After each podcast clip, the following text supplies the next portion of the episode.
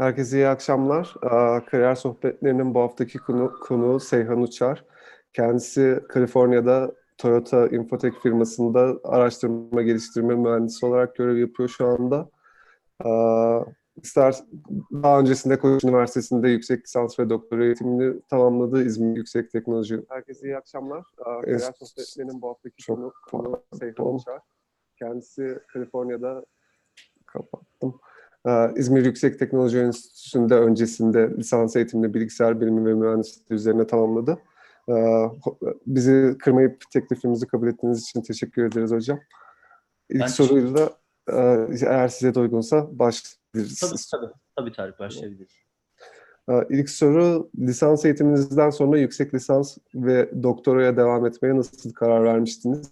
Akademiye karşı heyecanınız hep var mıydı? Güzel bir soru. Ee, ben lisans e, eğitimim sırasında da e, üniversite bünyesinde faaliyet gösteren, işte Teknopark bünyesinde faaliyet gösteren bir şirkette yazılım mühendisi olarak çalışıyordum. Yaklaşık bir yılda Facebook yani sosyal platformlarda çalışan oyunlar yazmıştık. Ee, o zaman ben hep böyle makaleler bulur okurdum yani hoşuma giderdi.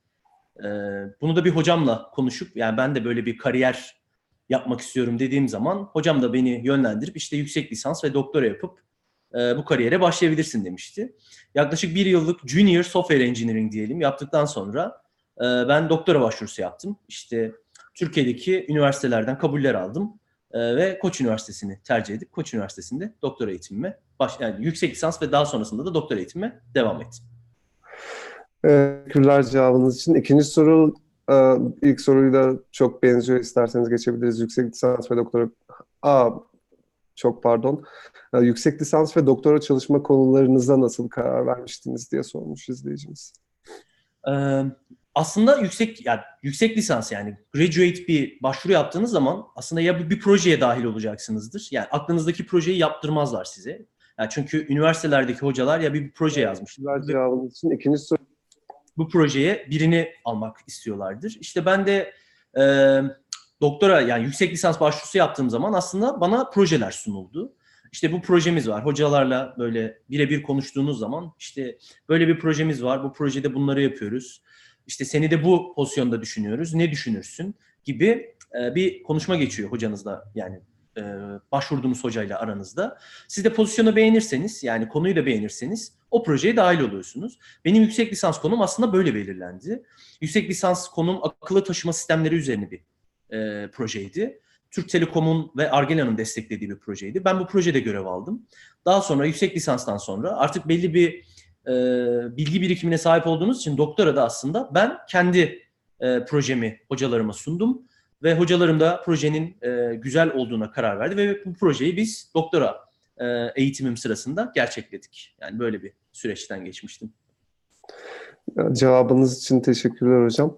Akademik kariyer yapmak isteyen öğrencilere doktora konularını ve beraber çalışacakları hocaları seçerken nelere dikkat etmelerini tavsiye edersiniz? Bir öğrenci doktora konusundan sıkılmayacağından nasıl emin olabilir? Bu da güzel bir soruymuş. Birincisi bence doktora konusundan sıkılmamak gibi bir şey olamaz. Yani illaki sıkılırsınız. Ya yani şöyle diyeyim yani e, çok zor bir konudur. Yani çok zor demeyeyim de çok çalışılmamış bir konudur. Çok zorlanırsınız ilk şeyi yap, yaptığınız için. Sıkılırsınız. Ya da bir iş yaparsınız sonuçlar ya yani bir sonuç al, alırsınız. Sonuçlar istediğiniz gibi olmaz. Sıkılırsınız. Ya da bir işi yaparsınız e, tam böyle yayını gönderecekken hocanız bir makale atar. İşte böyle bir makale var bizimkine çok benziyor. Bir bakarsınız siz de aynı işi yapmışlar. Hani bunlar hep sıkıntılı kısımlar. Ee, hani sıkılmamak için biraz hızlı olmak gerekiyor akademide. Yani başka biri yapmadan önce hemen sizin yapıp yayını preliminary olarak olsa bile basmanız gerekiyor. Şimdi e, hoca seçecek öğrencilere tavsiyem öncelikle bir e, ben ben şöyle yapmıştım. E, seçeceğim hocanın eski bir öğrencisiyle konuşmuştum. Yani daha önce mezun olmuş bir öğrencisiyle konuşmuştum. Hani nasıl işte ne yapıyor, nasıl lead ediyor, takım olarak nasıl makale yazıyorsunuz, nasıl projeyi ilerletiyorsunuz gibisinden. Daha sonra da hocayla konuşmuştum. Hoca seçerken de şuna dikkat etmiştim. Bu hocamızın en son yayını hangi yılında? Hangi yıl basılmış? Hangi konularda projeler yazmış ve bu proje, projeler güncel konular. Mesela ben bunlara çok dikkat ediyordum. İşte o zaman konuştuğum hocalardan e, birisi e, böyle machine learning ile alakalı bir şeyler yapıyordu. Ee, kendi danışman hocam, danışman hocalarım, benim iki danışman hocam vardı. Danışman hocalarım akıllı taşıma sistemleriyle alakalı şeyler yapıyorlardı. Ben akıllı taşıma sistemlerini duyduğum zaman bayağı böyle hoşuma gitmişti yani. Bir aracın diğer araçta kablosuz bir şekilde haberleşmesi ve daha güvenli, daha konforlu seyahate hedeflemesi. Ya beni böyle hani düşünmeye itmişti. Sağ olsun hocam da bunu görünce bana küçük bir makale attı ve bu makalede hani gelecek 10 yıl içerisinde, gelecek 20 yıl içerisinde yapılabilecekleri görünce ben hemen bu konuyu ve hocaları seçmiştim. Yani özet olarak öğrenci arkadaşlara söyleyeceğim şey, e, hocaların web sitelerini incelesinler, projelerine baksınlar, yayınlarına baksınlar, öğrencilerine mail atsınlar, emin olsunlar yani öğrencileri cevap yazıyorlar. Yani e, söyleyeceğim şey bu olabilir. Evet, teşekkürler hocam. Cevabınız için çok faydalı oldu bence. Ee, sıradaki sorumuz e, lisedeki öğren bir arkadaşımız sormuş sanırım. Bugün lisede olan birine Türkiye'de hangi üniversitede bilgisayar okumasını önerirsiniz? Niçin? Hmm, ya şimdi bu soruya şöyle bir soruya cevap vermek istiyorum. Yani şu an bence bilgisayar bilimi ve mühendisliği eğitimi için bir üniversite şart mı acaba? Ya bence. Evet. Çünkü ya ben çocukluğumdan hatırlıyorum. İnternet bizim için lükstü. Ya her evde internet yoktu. İnternet kafeye gidip internete girebiliyordunuz. Ama şu an baktığınız zaman internet her eve girmiş durumda. Evi geçtim artık cebimizde. Ve tek şikayet ettiğimiz şey internetimizin yavaş olması. Ve ben biliyorum ki şu an internette öğrenilmek istenen herhangi bir konunun mutlaka bulunuyor. Yani bilgiye ulaşamama gibi bir lüksümüz yok. Onun için hani birinci soru bu olmalı. Madem hani bilgisayar mühendisliği ve eğitimini üniversiteyle almak istiyorsun, e, yine tavsiyem şu olur. İlgili hani hangi üniversiteyi düşünüyorsan o üniversitenin departmanındaki hocalara bakarsın. Bu hocalar hangi konularda çalışmalar yapıyor? Çok güncel konuları mı tercih ediyorlar? Yoksa çok eski konularda devam mı ediyorlar? Yani belli bir sisteme oturtup bu konulara devam mı ettiriyorlar? En son yayınları ne zaman? Bu yayınlar hangi konferanslarda, hangi dergi yayınlarında basılmış, prestijli yerlerde mi? Bunlara bakıp o bölümü seçebilirler. Bölümü seçildikten sonra ne çalışacağına karar vermek için benim naçizane tavsiyem şu olur. Hocalara mail atsınlar. Aynı şehirdeler ise genelde böyle akademik yani akademik projelerde progres toplantıları olur. Her hafta hoca tüm öğrencilerini toplar ve öğrencilerden seçilmiş bir öğrenci yapmış olduğu çalışmayla alakalı bir sunum yapar. Rica etsinler ve bunlara katılmaya çalışsınlar. Ve ben eminim ki, yani Koç Üniversitesi bazında konuşacağım. Koç Üniversitesi'ndeki herhangi bir hoca bunu asla reddetmez. Yani hemen mailinize döner, sizi üniversiteye aldırır. Bir progress meetingine katılırsınız. Hangi konuda çalışılıyor öğrenirsiniz. Bunları yaparsanız eğer yani sonuçta bir fikriniz olur. Ne çalışılıyor, ne çalışılmıyor. E, bunları yapıp da üniversiteyi tercih ede, üniversiteyi tercih edebilirler. E, ama şimdi yani Türkiye bazında konuşacak olursam yani şu bir gerçek, üzülerek söyleyeceğim bunu ama Türkiye'nin doğusundaki bir bilgisayar mühendisliği eğitimiyle batısındaki bir bilgisayar mühendisliği eğitimi maalesef eşit değil. Fırsat eşitliği yok. Yani en basitinden ben bilgisayar mühendisiyken hekatona katılmak isterseniz yani Türkiye'nin doğusunda yapılan hackathon, hackathon sayısına bakalım, batısındakine bakalım. Bu bile yeterli aslında. Hani seçim yaparken nelere dikkat edeceğimiz. Ama tekrar şunu söylüyorum. Üniversite değil bence kişi daha önemli. Kişi kendini geliştirmek istiyorsa Türkiye'nin doğusundaki bir üniversiteden de çalışıp yapacağı şeyi yapar. Batısındakinde de yapar. Yani tek söyleyeceğim şey bu olur. Teşekkürler hocam cevabınız için. Chat'ten gelen soruyu iletiyorum. Sevgili Seyhan, etkin makale yazmak için tavsiyelerin nelerdir? Etkin makale yazmaktan kastım productive olmak şeklinde sormuş izleyicimiz. Ee, güzel bir soru. Şimdi öncelikle e, etkin makale demek, yani mesela yapılan bir işi tekrar yaparsanız, yani parametreleri değiştirip yaparsanız bu makale mutlaka reddedilir. Çünkü ya alan çok kısıtlı. Yani mesela ben akıllı taşıma sistemleri alanında çalışıyorum ve ben eminim yazdığım makale benim benim işlerimi tanıyan bir adama ya da birine gidiyor. Yani şey çok kısıtlı. Yani herkes birbirini tanıyor. Onun için yani yapacağınız çalışma novel olmalı. Yani daha önce yapılmamış olmalı ya da farklı bir bakış açısıyla probleme bakmanız gerekiyor. Buna baktıktan sonra aslında geriye kalan şey bunu simülasyonunu yapmanız ve gerçekten önerdiğiniz şeyin çalıştığını göstermeniz. Bunu yaptıktan sonra aslında elinizde problem belli olmuş oluyor nasıl simüle, simüle edeceğiniz ya önerdiğiniz algoritma belli olmuş oluyor. Tek yapmanız gereken bunları kağıda dökmek oluyor. Bunu da işte belli bir formata getirip bir yere gönderiyorsunuz. İşte blind review, işte kişilerin birbirini görmediği bir şekilde kontrol edilip kabul ya da red e, bilgisi siz tarafınıza veriliyor. Ya bunu yaparken de dediğim gibi çok hızlı olmalısınız. Çünkü emin olun o konuda belki Türkiye'de de ya da dünyada da birçok insan çalışıyor ve emin olun siz zaman kaybettiğiniz dakika başka biri bu çalışmayı daha da ileriye götürecek ve sizden önce basacak. Yani bu yayını yapacak. Böyle düşünebilirler. Hızlı Evet. olmalı. Teşekkürler hocam cevabınız için. Ee, Doktora eğitiminizde karşılaştığınız zorluklardan bahsedebilir misiniz? Doktora programlarının zorlu bir süreç olduğu bilinen bir gerçek. Doktora eğitiminizden ayrılıp başka bir alana yönelmeyi düşündüğünüz zamanlar olmuş muydu? Ee, başka bir alandan kastı ne tam bilmiyorum ama hani doktor eğitimi bıraktığımı düşünüyorum yani. Evet. Yani bunu söylediğinizi farz ediyorum. Şimdi doktora zaten başlı başına bir süreç. Yani en iyi ihtimalle 4 yıl. Eğer yüksek lisansınız varsa ya da direkt doktora yani direkt lisanstan doktoraysanız en iyi ihtimalle 6 yılınızı vermeniz gerekiyor. Bunu yaparken belli başlı dersleri almanız gerekiyor. Türkiye bazında konuşuyorum ben bunun için. YÖK'ün koyduğu kurallar var. Bunları sağlamanız gerekiyor. İşte Şimdi dönüp bakınca benim gördüğüm bir yanlış var Türkiye'de. Ya bizim insanlarımız doktorayı böyle bir şeylerden kurtulmak için tercih ediyor. Örnek veriyorum erkekler için konuşacağım. Askerlikten kaçmak için doktora yapan arkadaşlarım vardı benim mesela. Sırf askere gitmemek için. Ya doktora yapmak için motivasyon bu olmamalı. Bu birincisi. Çünkü eğer motivasyonunuz buysa emin olun ileride çok büyük sıkıntılar yaşayacaksınız demektir. Çünkü birinci yıl, ikinci yıl, ikinci yılınızın sonunda bir yeterlilik sınavına girmeniz gerekecek. Yeterlilik sınavı üniversiteden üniversiteye değişiyor. YÖK'ün koyduğu genel bir kural var. Ya bunların hepsi sizin için sıkıntı olacak. Zaten başlı başına bir süreç. Biriyle çalışacaksınız, bir hocayla. Hiç tanımıyorsunuz. Sadece yayınlarından tanıyorsunuz. Yani iyi mi, kötü mü, sizi daha iyi lead edecek mi? Bunlar hep birer sorun. Benim açımdan düşecek olursam, benim hocalarım yani beni çok iyi lead ettiler. Çünkü ben hani lisanstan sonra hani tamam bir pişmemiş bilginiz var. Yani bunu bir hamur gibi düşünelim. Bunu yoğurmak ve şekillendirmek gerekiyor. Ya benim hocalarım bunu çok iyi yaptılar. Hani beni çok iyi lead ettiler. Ha benim fail ettiğim yerler oldu mu? Kesinlikle oldu. Ama bunu çok iyi hani telafi ettiler. Ee, karşılaştığım sorunlar mesela en büyük sorun hangi sorunu çözeceksiniz? Yani problem bulmak çok zor bence doktorada.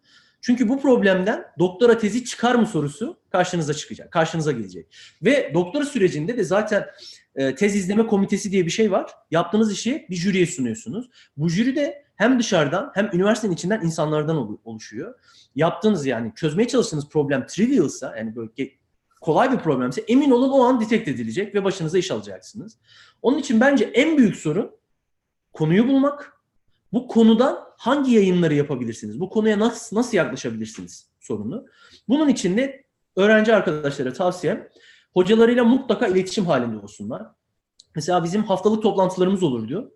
Ama ben şu şeydeydim hep yani haftalık toplantılar bana yetmiyordu. Hocalarımdan böyle zaman isteyip odalarına gidip bir saat konuyu diskas ettiğimi hatırlıyorum ben hocalarımla. Hem iki ayrı hocamla. Önce birisiyle konuşuyorum, bir şeyler çıkartıyorum, onları yapıyorum. Daha sonra diğer hocamla konuşuyorum. Hani haftalık toplantıların dışında bunu da yapıyordum. Ya iletişim, iletişim, iletişim yani onu söyleyebilirim.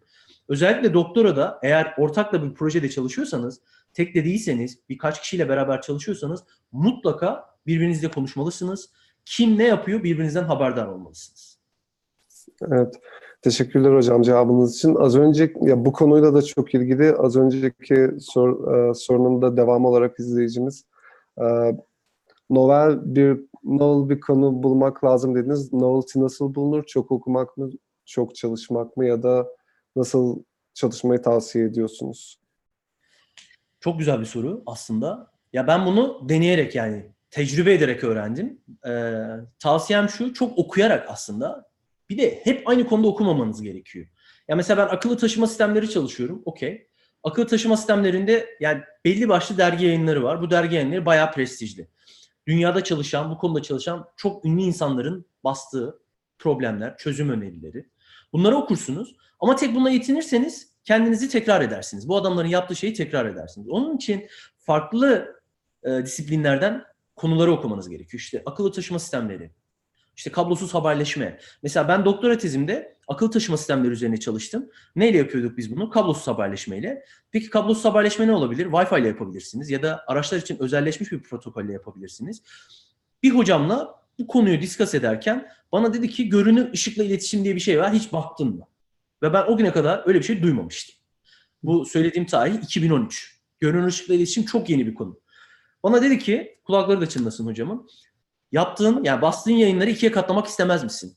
Bu konuyu, bu konunun üstüne git. Araççılar kablosuz haberleşebiliyor. Bir de görünür ışıkla haberleşebiliyorlar mı? Bunu discuss et. Yani bunu bir araştır. Ve ben bunu araştırdım. Ha, hakikaten baktım ki o zaman bu konuda hiç kimse çalışmamış. Ya çalışanlar var ama henüz daha çok yeni. Yani çok yeni olması artı hemen hızlı bir şey bulursanız çok fazla yayın yapabilirsiniz. Çok yeni olması eksi. Ya çok yeni bir konu. Hiç kimse bir şey bilmiyor. Hiçbir şey yapama, ya, yapamayabilirsiniz. Hani bir risk aldım orada ve biz hani bir şirketle Pure Life ID'ye İngiltere'den bir şirketle ortaklığa gittik ve ben hangi makaleyi yazdıysam hiçbirine red gelmedi. Çünkü çok yeni bir konu. Herkes bu konunun sunulmasını istiyor. Bu konuyla alakalı bir araştırmanın yapılmasını istiyor. Yani novel konuyu böyle hani farklı disiplinlerden okuyup bunları birleştirebiliyor muyuz? Bunları birleştirip var olan bir çözüme, var olan bir soruna ya da var olan bir çözümü geliştirebiliyor muyuz diye bakmalılar. Evet, çok güzel bir cevap. Teşekkürler. Sıradaki soruyu da devam ediyorum. Ben Koç Üniversitesi'ndeki doktor imkanlarından kısaca bahsedebilir misiniz? Koç Üniversitesi doktor öğrencilerine nasıl imkanlar tanıyor? Yüksek lisans doktor eğitimi almak isteyen öğrencileri neler bekliyor? Bilgisayar mühendisliği öğretim üyeleri hangi alanlar üzerine çalışıyor? Ee, Koç Üniversitesi'nin zaten web sitesine girdikleri zaman hocalarla alakalı geniş bilgiye ulaşabilirler, detaylı bilgiye ulaşabilirler. Ya farklı konularda çalışan hocalarımız mevcut. Sen de bu Koç Üniversitesi'nden mezun olduğun için biliyorsun. Yani machine learning'den tutun da güvenliğe kadar, distributed sistemlerden tutun da ne bileyim vision related işlere kadar bayağı kapsamlı bir e, hoca kadrosu var. Yani şunu da söyleyebilirim size. Yani illa bilgisayarla kısıtlamamanız gerekiyor. Bazı projeler oluyor multidisiplineri. Mesela benim çalıştığım proje öyle bir projeydi. Hem bilgisayar mühendisliğinden bir hocamız hem de elektrik elektronik mühendisliğinden bir hocamız beraber çalışıyorlardı. Ve ben bu projede e, yüksek lisans ve doktora tezimi yazdım. E, doktora şartlarına gelecek olursam Koç Üniversitesi bence doktora yapılacak iyi bir üniversite. E, çünkü hani araştırmacı bir üniversite. Yani yayın yapmayı teşvik eden bir üniversite. Proje yazmayı teşvik eden bir üniversite. Hani bu bakımdan bakıldığı zaman hani sunduğu imkanlar açısından işte bir yayın yaptınız, bu yayını sunmanız gerekiyor. Destek veriyorlar. Bu yayını sunmanız için sizi gideceğiniz yere gönderiyorlar. Onun dışında e, yani hocaların farklı backgroundlarından yararlanabiliyorsunuz. Yani, yani tek bir konuda çalış mesela örnek veriyorum akıllı taşıma sistemleri üzerine çalışıyordum ama ben vision related bir ders aldım ve computer vision ile alakalı bir projeyi de gerçekledim. Hani farklı alanlara da bakma şansınız olabiliyor. Ee, onun dışında Koç Üniversitesi doktora şartları açısından yani dediğim gibi yok kurallarına tabi tabii ki. Belli başlı dersleri almanız gerekiyor. O dersleri aldıktan sonra aslında e, freesiniz. Ya istediğiniz konuyu istediğiniz hocayla istediğiniz yayını yapabilirsiniz. Ya tamamen bu size bağlı bir şey. Siz ne kadar çalışırsanız, siz ne kadar verirseniz output'u öyle oluyor. Ee, bildiğim kadarıyla Koç Üniversitesi doktor öğrencilerine e, burs imkanı sağlıyor. Bir belli bir miktar burs veriyor ve kalmaları için de bir e, ev tahsis ediyor. Eğer evde kalmak istemiyorsanız kendinizin kendi eviniz varsa e, da belli bir miktar ev yardımı yapıyor bildiğim kadarıyla. Ya şu an belki değişmiş olabilir bunlar. Yani 2017 yılında tamamladım ben doktoramı ama belki bu yıl değiştirilmiş olabilir. Yani fa- çok fazla öğrencisi var. Yani farklı e, şeylerden, e, ülkelerden. Hani gördüğüm kadarıyla. E, birlikte çalışmayı teşvik ediyorlar. Yani ortak bir proje yapabilirsiniz. Yani işte siz akıllı taşıma sistemlerine iyisinizdir. Başka bir computer vision'la. Bu ikisini birleştirip ortak bir makale, ortak bir proje yazabilirsiniz. E, genel olarak böyle diyebilirim yani. Evet hocam. Teşekkürler. Sıradaki soruyla devam ediyorum ben. Seyhan hocam, nasıl bir çalışma prensibi prensibi izlemek lazım başarılı researcher olmak için sizin başarınızın ardındaki çalışma stilini anlatır mısınız? diye sormuş izleyicimiz. Ee, ya ben planlı programlı çalışırdım. Çok çalışmazdım kesinlikle. Ha çok çalıştığım zamanlar olurdu. Şöyle ya bir deadline var ve bir makale yazmanız gerekiyor. Yani o deadline'ı yakalamak için sabahladığım da olurdu okulda. Ama hani genelde e, sabah belli bir saat çok erken kalkardım. Sabah okula giderdim. E, yani böyle daha kafam bulanmamışken diyeyim e, yapacağım işleri not alırdım ve yapacağım işleri teker teker yapar. Akşam da eve gider. İşte eğer günümdeysem güzel bir makale bulduysam onu okurdum hani ya da not alırdım. Benim prensibim böyleydi. Ee, onun dışında hep planlı programlı ilerlerdim. Ya benim danışman hocalarım benim şu an ne yaptığımı bilirlerdi. Ya kesinlikle hani bana bir mail atıp da şey demezdi yani. Sen şu an ne yapıyorsun bilmiyorum demezdi. Çünkü bilirdi. Toplanmasak bile mail atardık birbirimize. Gelişmeler diye bir mail şeyimiz vardı, template'ımız. İşte ben ne yapıyorum, hangi aşamadayım, şu an ne yaptım bunları yazardım. İşte hocam da müsait olduğu zaman hocalarımdan birisi şunu şöyle mi yapsak diye bir şey söylerdi ve onun üzerinden aslında discussion başlardı. Ee, dediğim gibi hep iletişimde olmak gerekiyor danışmanınla. Yani bu iş böyle biraz. Ee, eğer iletişimde olmazsan, bir iletişim kopukluğu varsa o senin ne yaptığını, sen onun ne yaptığını bilmezsen e, sonunda böyle e, doktorayı bırakmak gibi kötü bir şeyle karşılaşabiliyorsunuz. Planlı programlı çalışıp hep danışman hocalarımla, takım arkadaşlarımla iletişimde olmak diyebilirim. Evet. Teşekkürler hocam. Ee, sıradaki soru görünür ışık ile iletişimden bahsedebilir misiniz? Şu anda bu tür teknolojilerin geldiği nokta nedir? Hangi alanlarda kullanılmaktadır? Ya görünür ışıkla iletişim şu an işte evde ışıklandırma için kullandığınız lambanın bir veri iletmesi demek. Ya peki bu veriyi nasıl iletebilir görünür ışıkla iletişim? En basit şekilde biz veriyi bilgisayarda nasıl kodluyoruz? Sıfır, false, bir, true olarak kodluyoruz. Evet. Aslında ışığı açıp kapatmak aslında buna denk geliyor. Şimdi şunu söyleyebilirler yani ışığı açıp kapatıyoruz. Yani hani ortamda bir ışık var. Ya bunun milisaniyede 5 milyon kez yapıldığını düşünürseniz eğer gözün dikkat edemeyeceği bir seviyeye geliyor. Buna işte pulse amplitude modulation deniyor. Bu bir modulation tekniği. Veriyi böyle kodlayıp receiver'a gönderiyorsunuz. Receiver'lar neler olabilir? Transmitter bu şekilde, lamba. Receiver'lar neler olabilir? Ya özelleştirilmiş fotodiyot olabilir ya da kamera olabilir. Kamerayla ışığın açılıp kapandığını detect edersiniz. Bu sizin veri hızınızı belirler. Bu noktada yani görünür ışıkla iletişim 2013 yılında çok yeniydi. Mesela ben hatırlıyorum biz Pure Life ile çalıştığımız zaman Pure Life görünür ışıkla iletişimi ilk duyuran Edinburgh Üniversitesi'nden Profesör Harold Hass'ın kurduğu bir e, şirket. Ve şu anda çok büyüdü. Ya o zaman prototip cihazları yani taşınabilir seviyedeydi. Yani elle taşıyorduk böyle paketlerde taşıyorduk. Şimdi sitelerine girip baktıkları zaman aslında görünür ışıkla iletişim alıcısı ve vericisi. Ya vericisi yani bir ışık, alıcısı artık USB boyutuna geçti. Ve benim en son duyduğum e, havalimanlarında internet hizmeti sağlanıyor. Ve bu internet hizmeti görünür ışık ile sağlanmaktaydı en son duyduğum. Ve insanlara böyle bir e, anket dolduruluyor. Yani internet hızınızdan memnun musunuz? Aslında gelen ışık yukarıda aydınlanmak için kullanılan ışık. Yani, yani gelen veri oradan geliyor ama hani kimse ya internet yavaştı dememişti. Hani internet için kullanılabiliyor. internet sağlamak için. Mesela ben doktora tezimde bunu arabanın ön ve arka farına monte ettim. Ön ve arka farından gönderilen veri paketleriyle araçları birbirleriyle haberleştirdim ve bunun hem indoor hem içeride lab ortamında hem de outdoor yani dışarıda farklı hava koşullarında testini yaptık ve bunu yapan Türkiye'de e, ilk üniversitelerden biridir Koç Üniversitesi. Benim doktora tezimde zaten görünür ışık ile destekli bir mimari üzerine kuruldu. Peki akıllı taşıma sistemlerinde kullanılıyor. Başka nerede kullanılıyor? Mesela localization için kullanılıyor. Indoor'da deli gibi kullanılıyor. Yani düşünsenize indoor'da bilgisayarınızın kullandığı internetin görünür ışıkla geldiğini hayal edin. Ya da robotik sistemlerinde kullanılıyor. Mesela robotları gelen internet hizmeti yine ışıktan geliyor. Ee, yani su altında kullanılıyor. Underwater communication için mesela ışıkla iletişim. Yani çok geniş. İşte biz o zaman bunu akıllı taşıma sistemleri için Pure Life şirketiyle Edinburgh Üniversitesi'ndeki ekiple beraber akıllı taşıma sistemlerine monte etmiştik. Ee, ve güzel bir çalışma olmuştu yani. Türkiye'de bir ilk olmuştu bizim için de. Evet, ben de aslında onu soracaktım. Merak ettiğim şey hani görünür ışıkla iletişim diyoruz ama ışığın görünüyor olması da aslında hani e, ters bir kavram gibi geliyor. Çünkü iki cihaz hani haberleşecek bir yandan insan gözü görüyor mu diye düşünmüştüm ama şimdi anladım hani nasıl olduğunu aslında gözükmediğini. Şöyle aslında belli bir seviyesi var. Ona flickering rate deniyor. Aslında o sizin data rate'inizi belirliyor. Göz, insan gözü belli bir noktaya kadar ışığın açılıp kapatıldığını anlamıyor. Ama hmm. belli bir noktadan sonra artık böyle kendinizi böyle kötü hissetmeye başlıyorsunuz. Çünkü sizi hipnoz ediyor. Çünkü ışık açılıp kapanıyor ve siz göz bunu detect edebiliyor. İşte mesela bu da bir challenge. Yani anlatmaya çalıştım. Yani bunu sağlayıp belli bir data rate'e ulaşmak ne demek?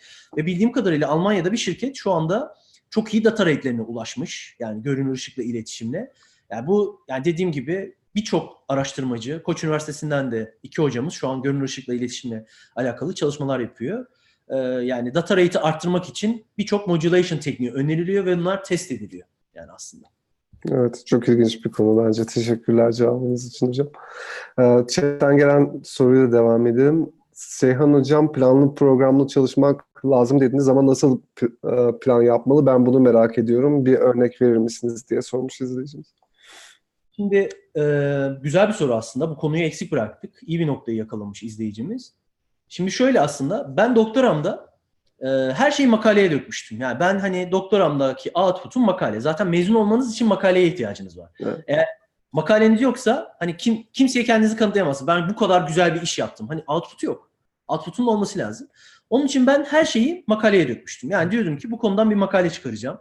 Bu konudan bir makale çıkaracağım. Bu iki makaleyi birleştirip bir dergi yayını. Hani makale ve dergi yayınları farklı şeyler. Makaleler daha kısa. Preliminary work'leri içeriyor. 6 sayfa, 5 sayfa gibi. Dergi yayını ise daha kapsamlı. Daha böyle içeriği dolu bir yayın. 15 sayfa gibi düşünelim. Ya diyordum bu iki konuyu birleştirip bir dergi yayını yapacağım diyordum. E bunun için elime alıyordum bir kağıt kalem.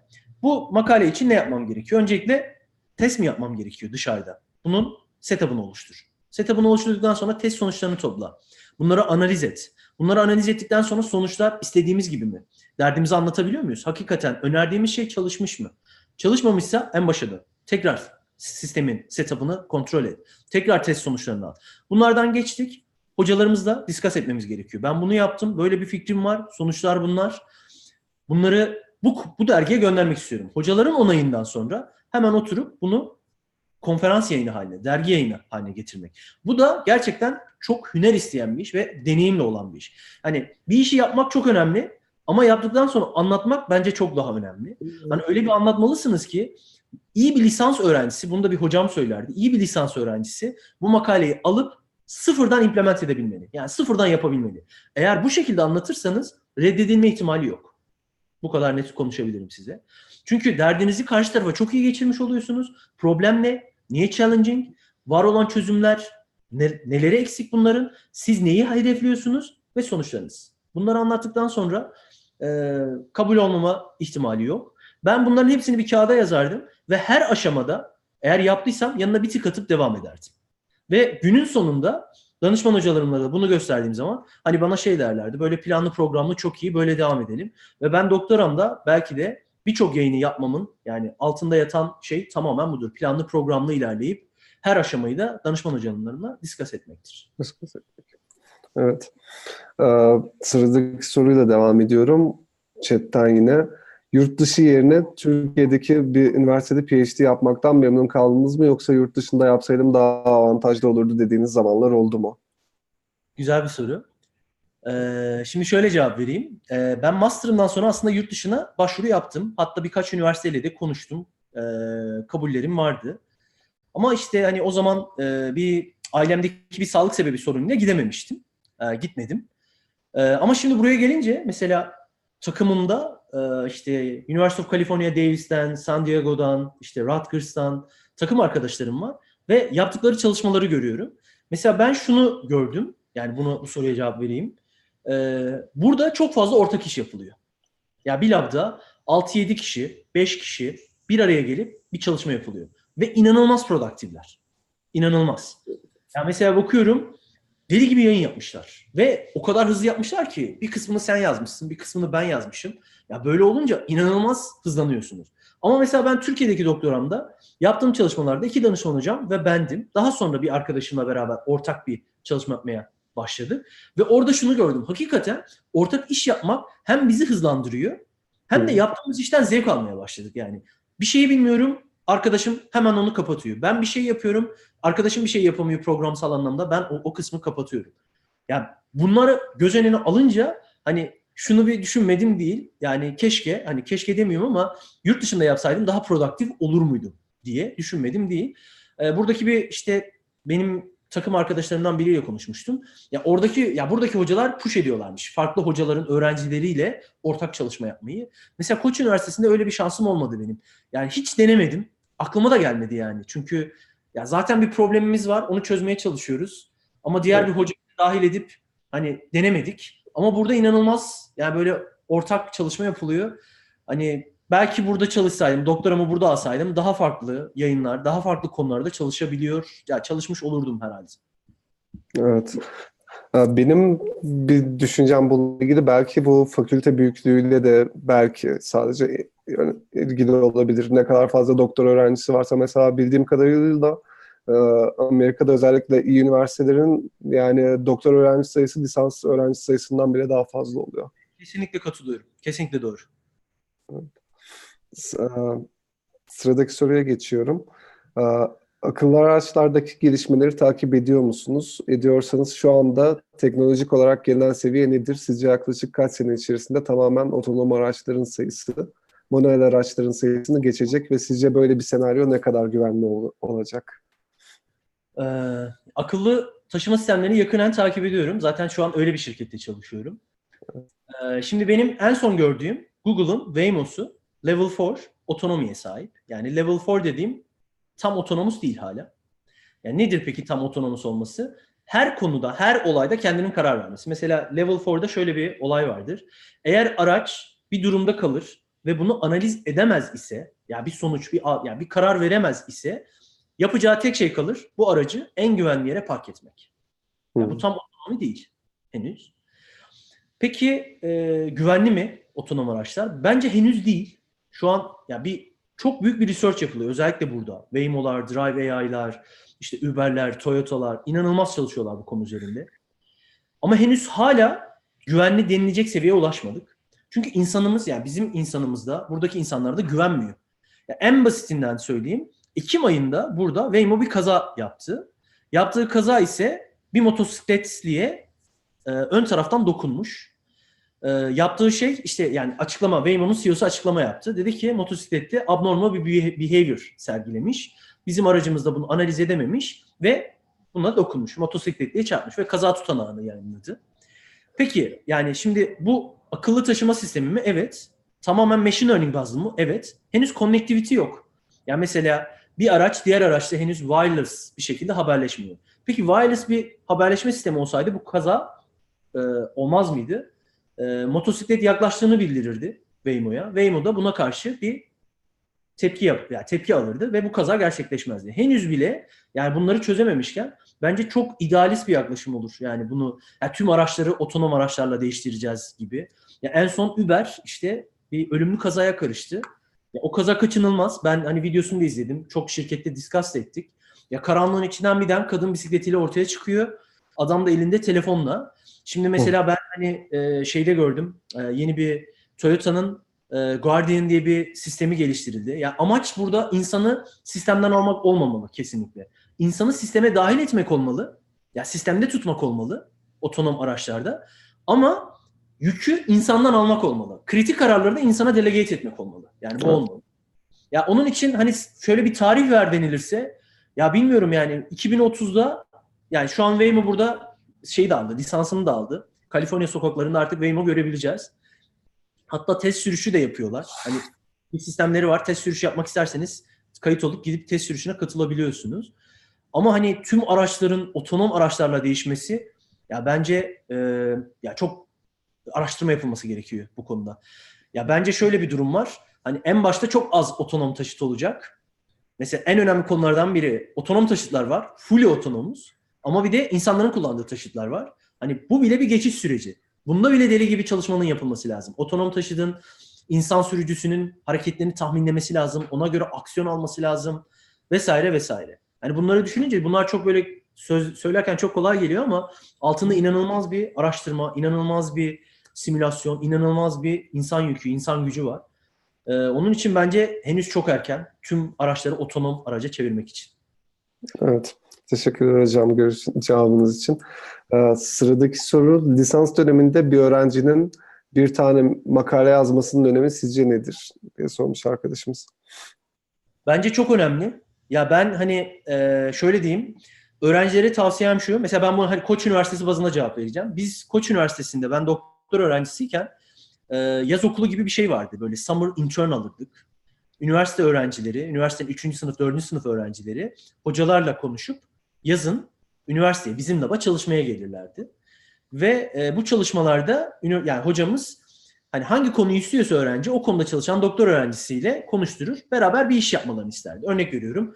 Benim case'im için konuşacağım. Biz bir test sistemi geliştirdik. Data toplanması lazım. Ama benim zamanım yok. Çünkü ben farklı işlerle uğraşıyorum. E, data toplamak da gerçekten zaman alan bir iş. Birinin aracı kullanması gerekiyor. Bilgisayarları ayarlamanız gerekiyor. Datayı save etmeniz gerekiyor falan filan. Bunun için bir öğrenci gelmişti. Biz bununla beraber güzel bir çalıştık. Dataları topladı, analiz etti, sonuçları paylaştı bizimle. Hani buradan bir çalışma çıkardık ve adını makaleye yazdık. Ve bence hani akademik anlamda devam etmek isteyen biri için çok önemli bir step. Ya da aklında soru işareti varsa akademik anlamda devam etmek istiyorum ama bir taraftan da bir şirkette yazılım mühendisi olarak çalışmak istiyorum. Bunun kararını vermek sadece deneyerek olabilir. Staj yaparsın yazılım mühendisi olarak. Bakarsın hoşuna gidiyor mu? Ya da staj yaparsın researcher olarak. Gelirsin Koç Üniversitesi'ne ya da herhangi bir üniversitede. Devam eden bir projeye dahil olursun. Araştırma nasıl yapılıyor? Makale nasıl yazılıyor? Görürsün. Her ikisine bakıp karar verirsin. Yani tavsiyem bu olur benim. Teşekkürler hocam. Ee, sıradaki soru bir öğrenci yeni master'a yani araştırma yapmaya başladı. Ee, araştırma yapmak nedir, makale nasıl okunur çok bilmiyor. Siz, siz nasıl başlamasını tavsiye edersiniz diye sormuş izleyicimiz. Bence çok yerinde bir soru. Mesela ben bunda tamamen eksiktim. Mesela benim hocalarım bu konuda benim üzerimde çok emeğe sahiptirler. Bir makale nasıl okunur, makaleye nasıl başlanmalı ya da makale hangi makale okunmalı. Şimdi yazalım IEEE Explorer, Wireless Communication diye. Ya böyle bayağı bir yayın çıkar. Bayağı bir yayın. Dergi makalesi, konferans makalesi. Bunlardan hangisini okumak gerek? Ya da aldınız, bunlardan hangisi sizin gelecek çalışmalarınız için yararlı? Hakikaten bu deneyimli olan bir şey. İşte benim danışman hocalarım şöyle yapmışlardı. Böyle bir taktik izlemişlerdi. Ben haftada 3 makale okuyabiliyordum ilk zamanlar. Ya çünkü her ince ayrıntısını anlamaya çalışıyordum ben. Bir matematiksel formülasyon mu var? Bunu anlamaya çalışıyordum. Bu gerçekten çok zor. Özellikle evet. dergi yayınıysa 15 sayfa, 20 sayfa anlamanız gerçekten zor. Benim danışman hocalarım şey derlerdi. İşte bir makaleyi okuyup okumamaya şöyle karar ver. Hemen hızlıca ilk baştaki abstrakt, özetçeyi oku.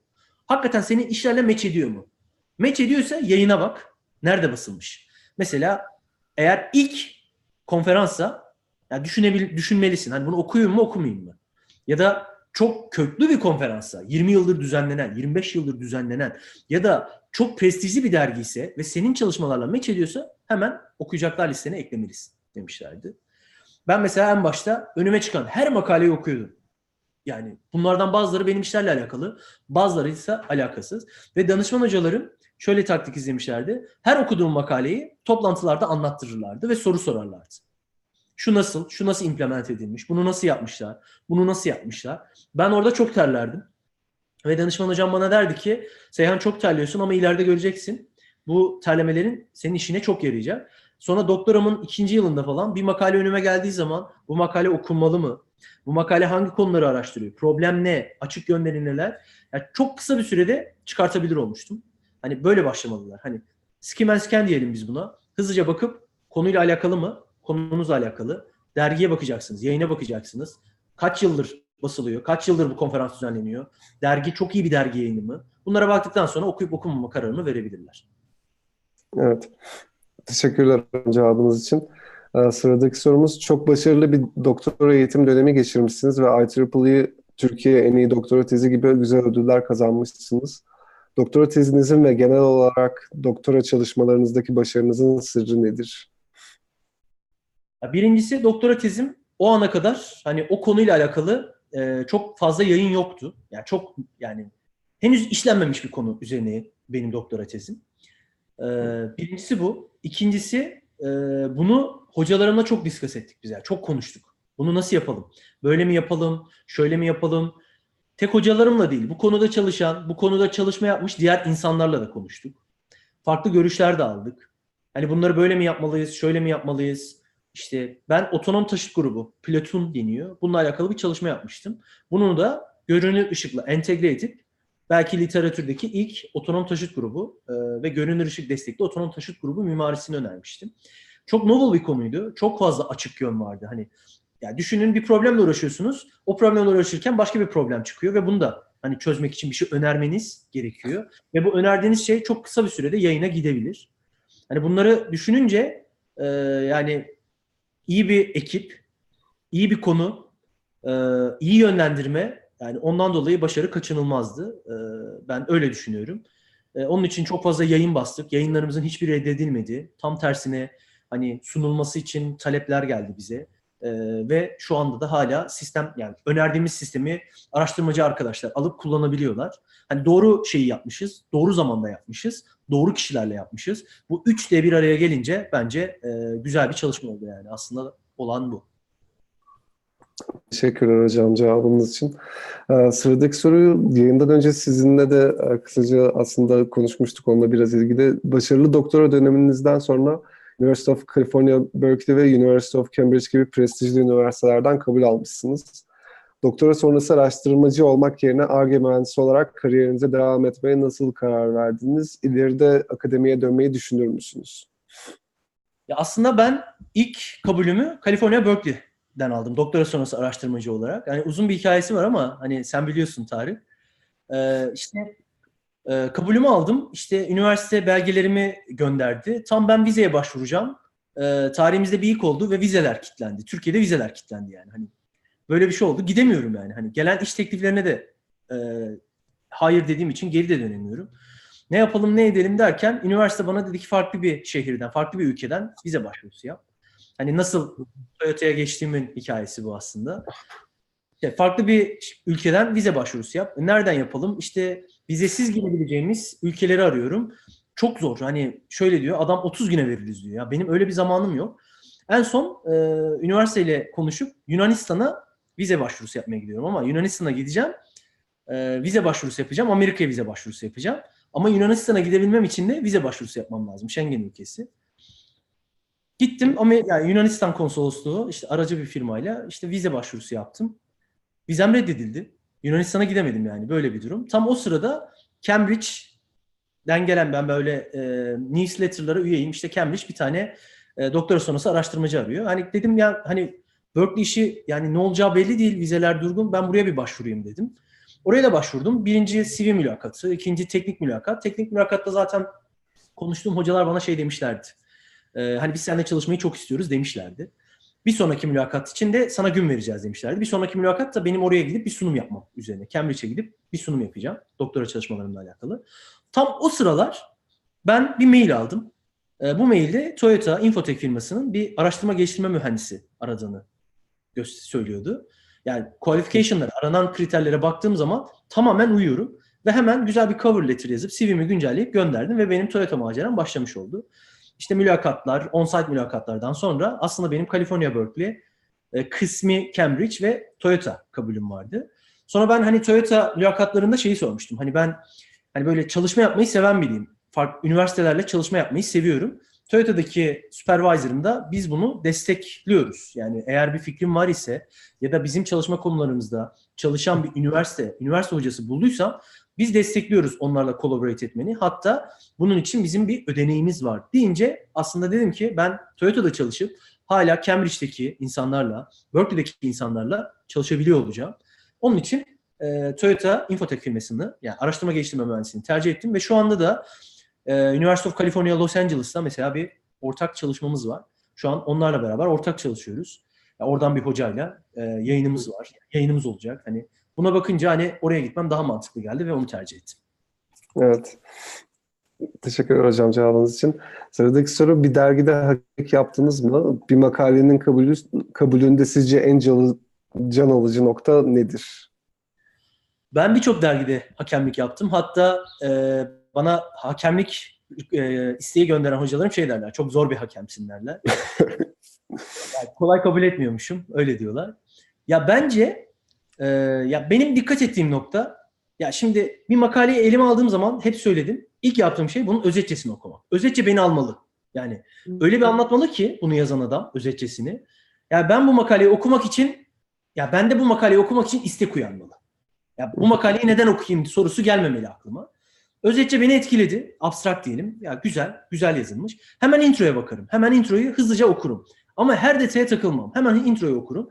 Hakikaten problem ne? Bu problem çok işlenmiş bir problem. Literatürde bununla alakalı çok çalışma var mı? Varsa zaten hani çok farklı bir şey göremezsiniz. Hani çünkü zaten yapılmış bir doygunluk seviyesine ulaşmıştı.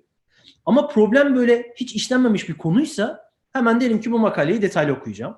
Detaylı okurum. Ondan sonrası va, yani varsaydıkları e, varsayımlar yani varsayımları neler bu makalenin? İşte örnek görüyorum. Her araçta bir modül olacak. Bu modül her aracın birbiriyle konuşmasını sağlayacak. Böyle bir dünya olamaz. Çünkü çok eski arabalarda var, çok yeni arabalarda var. Yani bir connectivity penetration rate'i var. Böyle bir assumption yaparsa hemen bende eksi puan alır. Assumption'ları ne kadar realistik? Hani gerçek hayata. Yani şöyle düşünün. Ben bu makaleyi okudum. Acayip hoşuma gitti. Ben bunu alıp implement edebilir miyim? Şu an gerçek çalışan dışarıda araçlarda implement edebilir miyim? Buna bakarım. İkincisi simülasyon sonuçları adamın önerdiği, introda anlattığı şeyi destekliyor mu? İşte azalır demiş, simülasyon sonuçları artar göstermiş. Yani birbiriyle çelişiyor. Herhangi bir sonuçta bile bunu yakalarsam bu makaleye maalesef kabul vermiyorum. Hı hı. Yani baktığım şeyler bunlar aslında. Evet. Teşekkür hocam cevabınız için. Sıradaki soru. Toyota Infotech firmasındaki çalışmalarınız doktora çalışmalarınızla ne kadar örtüşüyor? Aynı konular üzerine mi çalışıyorsunuz? Ee, Toyota bir mobility aslında. Yani information teknoloji şirketi aslında. Araç şirketi demeyelim. Vizyonumuz mobility as a services aslında. Hı hı. Ee, çalıştığım konular doktora konularımla örtüşüyor kesinlikle. Ama e, farklı konularda da çalışma yapıyorum. Yani tamamen yani vehicular network, tasarsız taşıt ağları bu konuda çalışıyoruz ama benim doktora çalışmalarım daha çok otonom taşıt grubu, görünür ışıkla iletişimle alakalı. Ama burada daha farklı konularda çalışıyorum. Ama yine e, taşıtlar arası iletişim, işte baz istasyonu iletişimi, LTE communication, 3G communication bunları kullanıyorum ki bunları doktoramda kullanmıştım.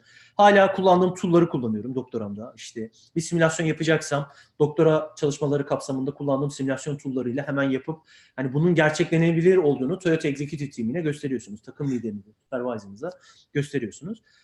Ee, aynı konu demeyelim de aynı e, şey diyelim, aynı yönde diyelim e, çalışıyorum yani aslında. Evet. Ee, sıradaki sorumuz teknoloji firmalarındaki araştırma geliştirme mühendisliği pozisyonlarının mülakatlarından bahsedebilir misiniz? Sizin mülakat süreciniz nasıl olmuştu? Araştırma mülakatlarına hazırlanmak isteyenlere neler tavsiye edebilirsiniz? Nasıl bir yol izleyebilirler? Genelde mülakatlar 3 aşağı 5 yukarı aynı oluyor. Yani tek farkı ya başvurduğunuz pozisyonun bazı özel gereksinimleri oluyor. Mesela benim başvurduğum pozisyon araştırma geliştirme mühendisliği. Benim başvurum nasıl yani şey oldu? Birincisi CV üzerinden bir e, mülakat gerçekleşiyor. Takım lideri ve takım arkadaşlarınız ya da takım arkadaşlarınızdan bazıları hani şirkette çalışan bazı kişiler CV'nize bakıyorlar. Bu CV hakikaten örtüşüyor mu bu şeyle, pozisyonla? Eğer örtüşüyorsa size bir ilk telefon mülakatı yapılıyor. Bu telefon mülakatında CV'nizin üzerinden gidiliyor. Şu çalışmayı yapmışsın, neler kullandın? Hangi problemi çözmeye çalıştın? Sen mi bir şey önerdin yoksa var olan bir şeyi mi kullandın? Şöyle bir makalem var. Bu makaleni kısaca anlatır mısın? Aslında amaç burada hakikaten o çalışmayı siz mi yapmışsınız? Ve karşıdaki bir adama aktarabiliyor musunuz? Ya baktıkları şey bu. Eğer bu aşamayı geçtiyseniz önce sonrası bir teknik mülakata tabi tutuluyorsunuz. Bir saat kadar. Bu teknik mülakatta çalışma alanınızla alakalı ya da, da yani bu pozisyonun gerektirdiği şeylerle alakalı sorulara tabi tutuluyorsunuz. İşte örnek veriyorum çok fazla algoritma yazmanız gerekiyorsa algoritma sorusu soruluyor. Bir sistem dizayn etmeniz gerekiyorsa sistem dizayn sorusu soruluyor. Ee, bu nokta aslında yazılım mühendisiyle aynı şu ana kadar. Şimdi araştırma geliştirme mühendisliği pozisyonu için burada teknik mülakattan sonra size bir sunum mülakatı tabi tutuluyorsunuz. Bu sunum mülakatında ise doktora da yaptığınız çalışmalarla alakalı yarım saat kadar bir sunum yapmanız isteniyor. Yarım saat siz sunum yapıyorsunuz. Yarım saatte sunumu yaptığınız kişiler soru cevap şeklinde size sorular soruyor. Bu artı bir nokta. Mesela yazılım mühendisliğinde böyle bir şey olmaz. Bu mülakatı da geçtikten sonra aslında ya takım yani supervisor'ınız yani sizi hire etmek isteyen kişi hakkınızda bir görüşe sahip olmuş oluyor ve size on-site offer verme vermeme fikrini takıma şeyine sunuyor, takıma sunuyor. Ve eğer geçtiyseniz, beğenildiyseniz takım arkadaşları yani o şirketteki sizi hayretmek isteyen, beraber çalışacağınız kişiler tarafından sizi on-site'e davet ediyorlar. On-site'da ise yani aslında hani Toyota bu işi inanılmaz profesyonel yapıyor. Ee, böyle bir doküman geliyor. Hangi saatte neredesiniz her şey açık. Ee, buradaki on-site mülakatta peki nasıl bir şey oldu? Yine bir sunumla başlamıştım ben. Bu, bu, bu sefer yine çalışmalarınla alakalı bir sunum yapmanı istiyoruz dediler. 30 dakika. Ve 30 dakika ise seni biz bu farz edelim ki seni bu konu için e, işe almak istiyoruz. Bu konuyla alakalı bize bir sunum yapar mısın? Diye bir dakikada sunum yapmanızı istiyor. Ya bir konu sizin doktora çalışmalarınız, bir konu ise eğer hayredilirseniz çalışacağınız konu oluyor. Ve bunu sunmanızı istiyor. İşte normal bir sunum yapıyorsunuz. Sunum sonrası teknik mülakata tabi tutuluyorsunuz. Bir odaya geçiyorsunuz. Elinize kalem veriliyor. Tahtanın karşısına geçiyorsunuz. Herhangi bir soru sorabilir takımdan birisi. Çalışmanızla alakalı bir soru sorabilir. Algoritma sorusu sorabilir. Mesela bana probability sormuşlardı.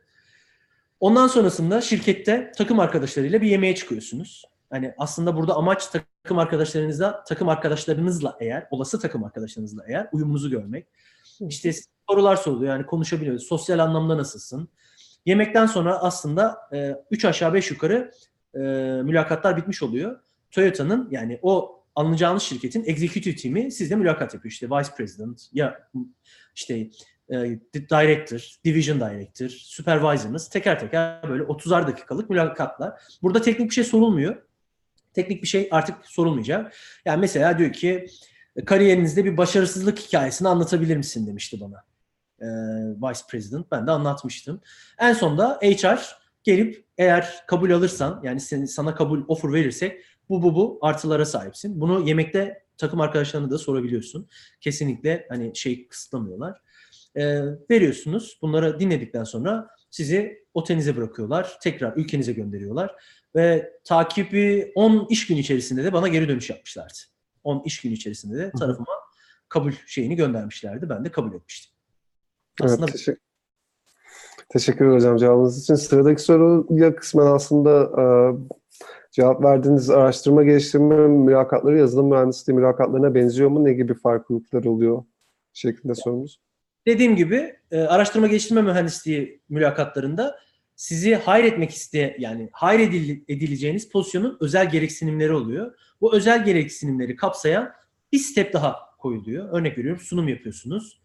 Sunumla alakalı bir stepiniz oluyor işte. Hani öyle bir şey oluyor. Ama yazılım mühendisliğinde senin de bildiğin üzere önce bir CV üzerinden daha sonra bir coding test online bir sistemde daha sonra da e, telefon üzerinden yapılabilirse yapılıyor. Ya da bunları geçtiyseniz on-site'e çağrılıyorsunuz. Hiçbir sunum yapmıyorsunuz aslında. Evet. Ee, sıradaki sorumuz sonrası araştırma pozisyonlarının başvuruları doktora başvurularına benziyor mu? Ee, aslında doktora başvurularına benzemiyor. Çünkü doktora başvurularında siz üniversiteye başvuru yapıyorsunuz. Yani üniversitenin bir sistemi oluyor. TOEFL belgenizi, GRE belgenizi, kabul yani şey e, mektuplarınızı hocalarınızdan aldığınızı böyle bir sistem üzerinden yapıyorsunuz. Ama doktora sonrası araştırmacı başvurularında böyle bir şey yok. Doktora sonrası araştırmacı başvuruları direkt hocaya yapılıyor. Ve bunu da mail olarak yapıyorsunuz. Mail atıyorsunuz hocaya. Yani işte yazıyorsunuz. İşte ben Seyhan Uçar bu konularda çalışmalar yaptım. İşte detaylı CV'mi bulabilirsiniz. Bu konularda da çalışmak istiyorum. Birçok noktada sizinle örtüştüğümüzü görüyorum.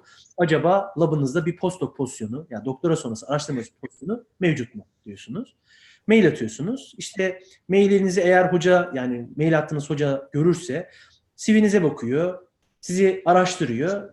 Eğer size ihtiyacı var ise ve fonu da var ise size bir mülakat e, yapıyor ve bundan sonra aslında alınıp alınmama kararınız veriliyor.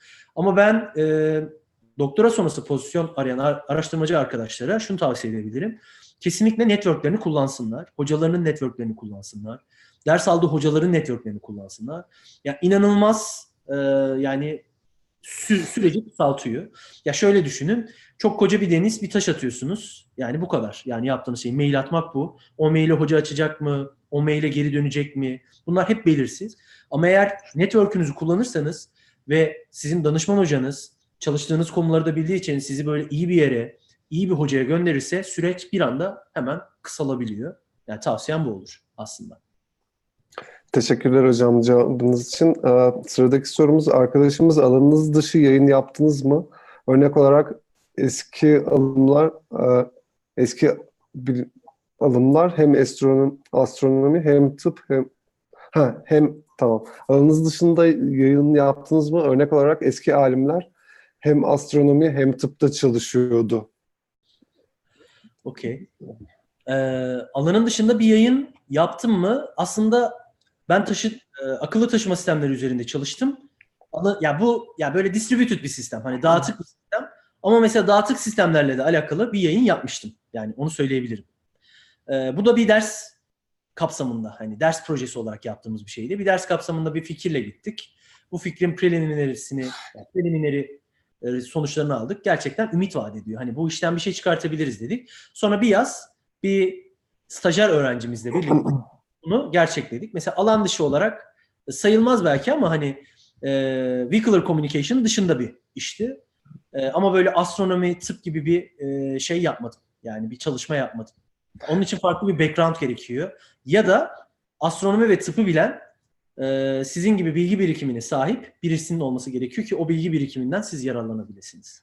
Evet hocam çok güzel cevap verdiniz bence. Ya benim de şu ana kadar gözlemlediğim şu an bilimin geldiği noktada özellikle doktora ve sonrası seviyede insanlar çok özel alanlarda çalıştığı için sanırım e, hani eskiden olduğu gibi bir şundan çalışayım bir bundan çalışayım biraz daha zor gördüğüm kadarıyla. Yani ya kesişiminde bir şey olabilir veya hani dediğim gibi bana öyle geliyor bilmiyorum. Herkes çok spesifik konularda çalışıyor artık. Onun için biraz daha zorlaştı sanki. Ya aslında sorun şu, e, ben öyle düşünüyorum. Ya çözecek problem kalmadı yani. Hani bence öyle bir durum var ya şu anda. Ya ben öyle düşünüyorum. Çünkü çözecek problem mesela mühendislikte bilgisayar mühendisliğini düşünelim. Algoritma bazında düşünelim. Ya şu an mesela bir problem söylesem bunun algoritması yok diyebilir miyiz? Diyemeyiz. En kötü e, bir heuristik önerirsiniz ve near optimum bir çözümle gelirsiniz. Bitti bu kadar. Onun için problem çeşitliliği lazım. Onun için insanlarımız işte IoT çalışıyor. IoT'yi wearables'la birleştirdik. İnsan vücuduna entegre ettik. Kalp kapakçığına taktık mesela. Ya da wireless communication çalışıyorsunuz. Sinir, insan sinir sistemiyle birleştirdik. Ve farklı bir proje yazıldı mesela. Hani biraz problem çeşitliliği için farklı konular, multidisiplinleri diyelim biz gerekiyor aslında. Evet. Sıradaki sorumuz bir lisans öğrencisi üniversitelerdeki araştırma projelerine katılmak için ha- hocalara nasıl yaklaşmalı? Mail atılacak ise nasıl bir taslak oluşturmalı diye sormuş izleyicimiz. Güzel bir soru. Bence e, ya benim gördüğüm öğrencilerde böyle çok e, lakayt bir mail at atılıyor. Ya ben de işte Koç Üniversitesi'nde hocalık yaptığım dönemde hani ne girişi belli ne sonucu belli. Biraz ona dikkat etmek gerekiyor. Çünkü ya ben maili açtığım zaman o mail seni anlatıyor ya. Ben seni tanımıyorum. ismini biliyorum sadece. O maile gösterdiğin özen aslında seni anlatıyor bana. Ee, ikincisi güzel bir taslak oluşturup herkese de aynı mail atmamak gerekiyor. Herkese aynı CV'yi göndermemek gerekiyor bence. Şimdi örnek veriyorum bir hocamız A konusunda çalışıyor. Senin A konusuyla alakalı çalışmaların varsa onları ön plana çıkartman gerekiyor. Herkese aynı CV'yi gönderir ya şansın biraz zorlar, zorlanır. Yani şansın düşük olur. Onun için önce hocaların bir şeyine bakmak gerekiyor. Web sitelerine, yayınlarına. Bu hoca nasıl yaklaşıyor? Genelde mesela ben bunu Türkiye'deki hocalarda da görüyorum, buradaki hocalarda da. Hocalar web sitelerine özel bir section koyuyorlar. Bana mail atmak istiyorsanız şunlara şunlara dikkat edeceksiniz diye. Ya mesela konu başlığına şöyle yazacaksınız. Yoksa spam'e düşecek. Ya adam bunu yazmış zaten. Hani sana her şeyi anlatmış. Tek yapman gereken bunları okuyup e, derdin neyse onu anlatmak. Dediğim gibi mesela Koç Üniversitesi bazında konuşayım. Ya Koç Üniversitesi'ndeki herhangi bir hocaya mail atarsanız mutlaka cevap dönerler. Ha cevap dönmezler ise gerçekten yoğunlardır. Ee, birkaç gün bekleyip tekrar mail atıp e, durumunu sorabilirsiniz. Ya ona dikkat etsinler. Biraz böyle özen göstermeleri gerekiyor. Ya çünkü ilk bakış yani o yani. Evet. İzleyicimiz bu soruya ek olarak hangi yönlerimizi ön, plana çıkarmalıyız diye de sormuş. Sanırım hani kabul almak için böyle bir yaz çalışmasından vesaire neye dikkat etmeliyiz gibi. Anladım. Yani dediğim gibi mesela hangi konuda çalışmak istiyor? Örnek veriyorum akıllı taşıma sistemleri. Koç Üniversitesi'nin bilgisayar mühendisliği ve elektrik elektronik mühendisliği bölümlerine hocalara bakacak. Ve bu hocalardan bir set seçecek. Ya ben bunlara çalışmak istiyorum. Bu konular ilgimi çekti. Diyecek ki benim böyle bir fikrim var. Bu konudayım. İşte detaylı CV'mi ekle bulabilirsiniz. Acaba böyle bir pozisyon labınızda mevcut mudur diye bir mail atacak. Ve ben eminim eğer gerçekten iyi bir öğrenciyse ve hocamız da onun iyi şeyler yapacağını düşünüyorsa mutlaka geri dönüş yapar. Ve bir randevu verir. Gel bir konuşalım der. Aslında o konuşma biraz mülakat gibi olur. Mesela benim öyle olmuştu. O mülakat gibi olur. O mülakatta işte şöyle bir sistem var. Nasıl tasarlarsın? Bu nedir? Dediği dakika aslında sizi interview almış oluyor. E, sorulardan memnun kalırsa mutlaka hani size bir şey öneriyle gelir. İşte şöyle bir çalışmamız var. Seni buraya düşünüyorum. Ne düşünüyorsun? 3 aylık bir çalışma. Ve bu şeyler çok önemli. Yani 3 aylık kısa çalışmalar, yani staj imkanları bence çok önemli ileriki iş anlamında. İşte örnek veriyorum gidip Koç Üniversitesi'nde bir yaz stajı yaparsınız. Hoca sizden memnun kalır Ve siz oraya gittiğiniz zaman bir daha master başvurusu ya da doktora başvurusu yaptığınız zaman yani aynısı iştir kişinin lafa bakılmaz. Aslında sizi tanıyor olur ve süreç inanılmaz kısalır. Ya çünkü yaptınız bu adamla çalıştınız siz ve adam sizin yani capability'lerinizi biliyor ve hemen size offer da verebilir. Hemen gel başlayalım da diyebilir. Benim mesela şey öyle olmuştu. E, Koç Üniversitesi'ndeki kabulüm öyle oldu. Evet. Teşekkürler hocam cevabınız için. Şimdi süremizin yavaş yavaş sonuna geliyoruz ama ben son 3 soruyu iletmek istiyorum. Arkadaşlar da yayınımızın başını izlerlerse benzer sorularına cevap bulabilirler. Sıradaki soru T şekilli kariyer hakkında ne düşünüyorsunuz? Özellikle araştırma birimlerinde olduğunuz için sizin yanıtınızı merak ediyorum diye sormuş arkadaşımız. Başını tekrarlar mısın Tarık? Tabii. T şekilli kariyer hakkında ne düşünüyorsunuz? Yani tam emin değilim ben ne olduğundan ama bildiğim kadarıyla T şeklinden şey kastediliyor. Her şey hakkında bir, en az bir şey bil ama bir şey hakkında çok şey gibi. Ee, ya bence e, ya bir araştırma geliştirme mühendisinin uzmanlık alanının olması gerekiyor. Ben öyle düşünüyorum. Ama bu uzmanlık alanında da çok yani böyle orada da kalmamak gerekiyor. Hani diğer konulara da dahil olmak gerekiyor. Ben hani onun için her şeyden biraz biraz birinden çok fazla mantığıyla ilerliyorum. İşte mesela ben görünür ışıkla iletişim çalıştım. Ya ben elektrik elektronik mühendisliği mezunu değilim. Hani bu biraz böyle modulation, demodulation teknikleri elektrik elektronik mühendisliğine giriyor. Ama hani o konuda bilgim vardı ve bunu araçlar için uygulayabildim. Ben bilgisayar mühendisliği mezunuyum. Sinyal işleme gibi bir ders almamıştım lisansımda da. Ama mesela sinyal işlemeyle alakalı kısıtlı da olsa bir bilgiye sahibim. Yani çok değil ama işimi görüyor. Yani işimi görebiliyorum yani. Hani bence ondan dolayı bir uzmanlık alanı olması ve diğer konularda da bilgi sahibi olmak gibi bir durum. Mesela bir elektrik elektronik mühendisinin blockchain teknolojisi hakkında bilgisinin olması gibi. Evet. Ya bunu çalışmalarında kullanabilmesi gibi. Yani kullanabilir olması gibi diyelim. Onun için bence güzel bir kariyer.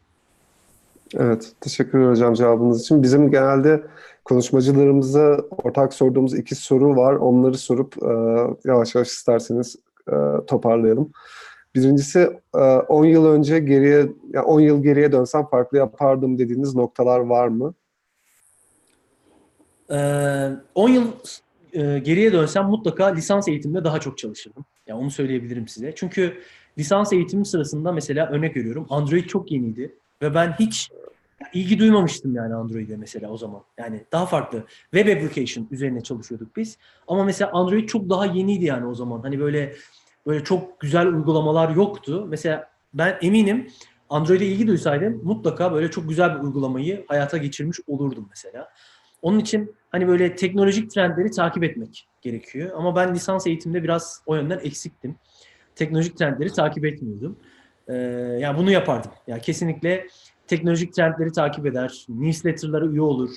Elimden geldiği kadar farklı disiplinlerdeki progresleri yani böyle can alıcı noktaları okuyup bunlarla alakalı ne tür bir proje yazabilirim, bunları çalışmalarımda nasıl kullanabilirim, bundan nasıl bir lisans tezi, nasıl bir yüksek lisans tezi, nasıl bir doktora tezi çıkarırım diye düşünürdüm.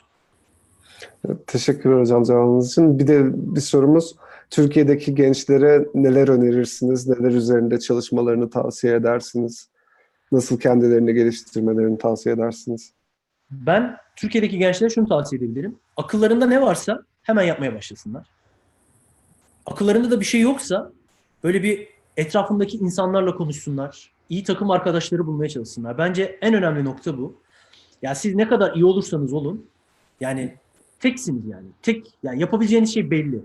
Ama iki kişi olursanız başarınız exponential bir şekilde artar. Tek çalışırsanız lineer bir şekilde ilerlersiniz. Onun için iyi takım arkadaşları bulmalarını öneririm. İyi arkadaşlar olsun. Hani onları bir step öteye götürecek insanlar olsun etraflarında. İkincisi e, yapmak istedikleri şeyi hemen hayata geçirsinler. Ya ben mesela şunu görüyorum. İşte şuna başlayacağım. İşte vizelerin bitmesini bekliyorum. Şuna başlayacağım. Bu raporun bitmesini bekliyorum. Yani ben hani burada da Mevlana'nın bir lafı var. Hani Mevlana şey der. Siz yolu yürümeye başlayın. O yol size görünür der. Bence hemen başlasınlar.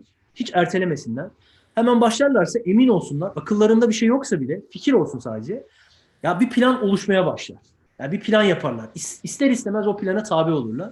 Ve sonucunda umarım iyi bir şekilde tamamlarlar ve ellerinde bir product olur. Ve bu product'ta da güvensinler. Onları söylüyorum. Ve ben yazılım mühendisliği için, bilgisayar mühendisliği için bir projenin asla biteceğini düşünmüyorum. Bir proje asla bitmez. Her zaman geliştirmeye tabidir. Ya ben bu işi yaptım oldu bizim Türk mantığı. Ya böyle bir şey yok. Ya kesinlikle. Yani onu yaparsınız bir şey çıkar geliştirirsiniz. Bir şey çıkar geliştirirsiniz. Bence geliştirmeye de açık olmalı zaten. Yani söyleyeceğim şey aslında özet olarak akıllarında ne varsa hemen hayata geçirsinler ve her zaman iyi takım arkadaşları, iyi arkadaşlıklar kursunlar. Onları bir step öteye geçirsin. Çok güzel bir cevap oldu hocam. Teşekkür ederiz. Ee, Bu akşam konum, konuğumuz olduğunuz için de çok teşekkür ederiz. Davetimizi kırmadınız. Ee, Ben teşekkür ederim. Sağ olun böyle bir e, derneği yürüttüğünüz ve yönettiğiniz için. Sağ olun hocam. Ee, Türkiye'deki izleyicilerimiz e, yani yayınlarımızı her zaman Facebook'tan takip edebilirler. Onun dışında bizim bir e, Google takviminde de e, etkinliğimiz var. Onu da takviminize ekleyerek takip edebilirsiniz önümüzdeki yayınlardan haberdar olmak için. Ee, Herkese iyi akşamlar diliyorum. Türkiye'deki, Amerika'daki izleyicilerimize de iyi günler. Ee, Siz de son sözlerinizi isterseniz. Ya ben teşekkür ederim. Ya ben hani Kesişen Yollar Derneği'nin sıkı bir takipçisiyim. Koç Evet, Üniversitesi İlk yayında Selim'in e, burada konuşma yaptığını hatırlıyorum yani. E, onun için bence çok büyük işler yaptınız. Yani burs programlarınız, kariyer mentorluklarınız. Ya ben takdir ediyorum. Zaten Selim'le de e, konuşuyorum bunu. Hani hakikaten güzel işler yapıyorsunuz. Umarım e, bir yani destek hiçbir zaman e, eksilmez, daha da artar ve daha iyi işler yaparız. Yani dediğim gibi. E, ben çok teşekkür ederim sizlere de. Sağ olun hocam. İyi akşamlar. Herkese iyi akşamlar.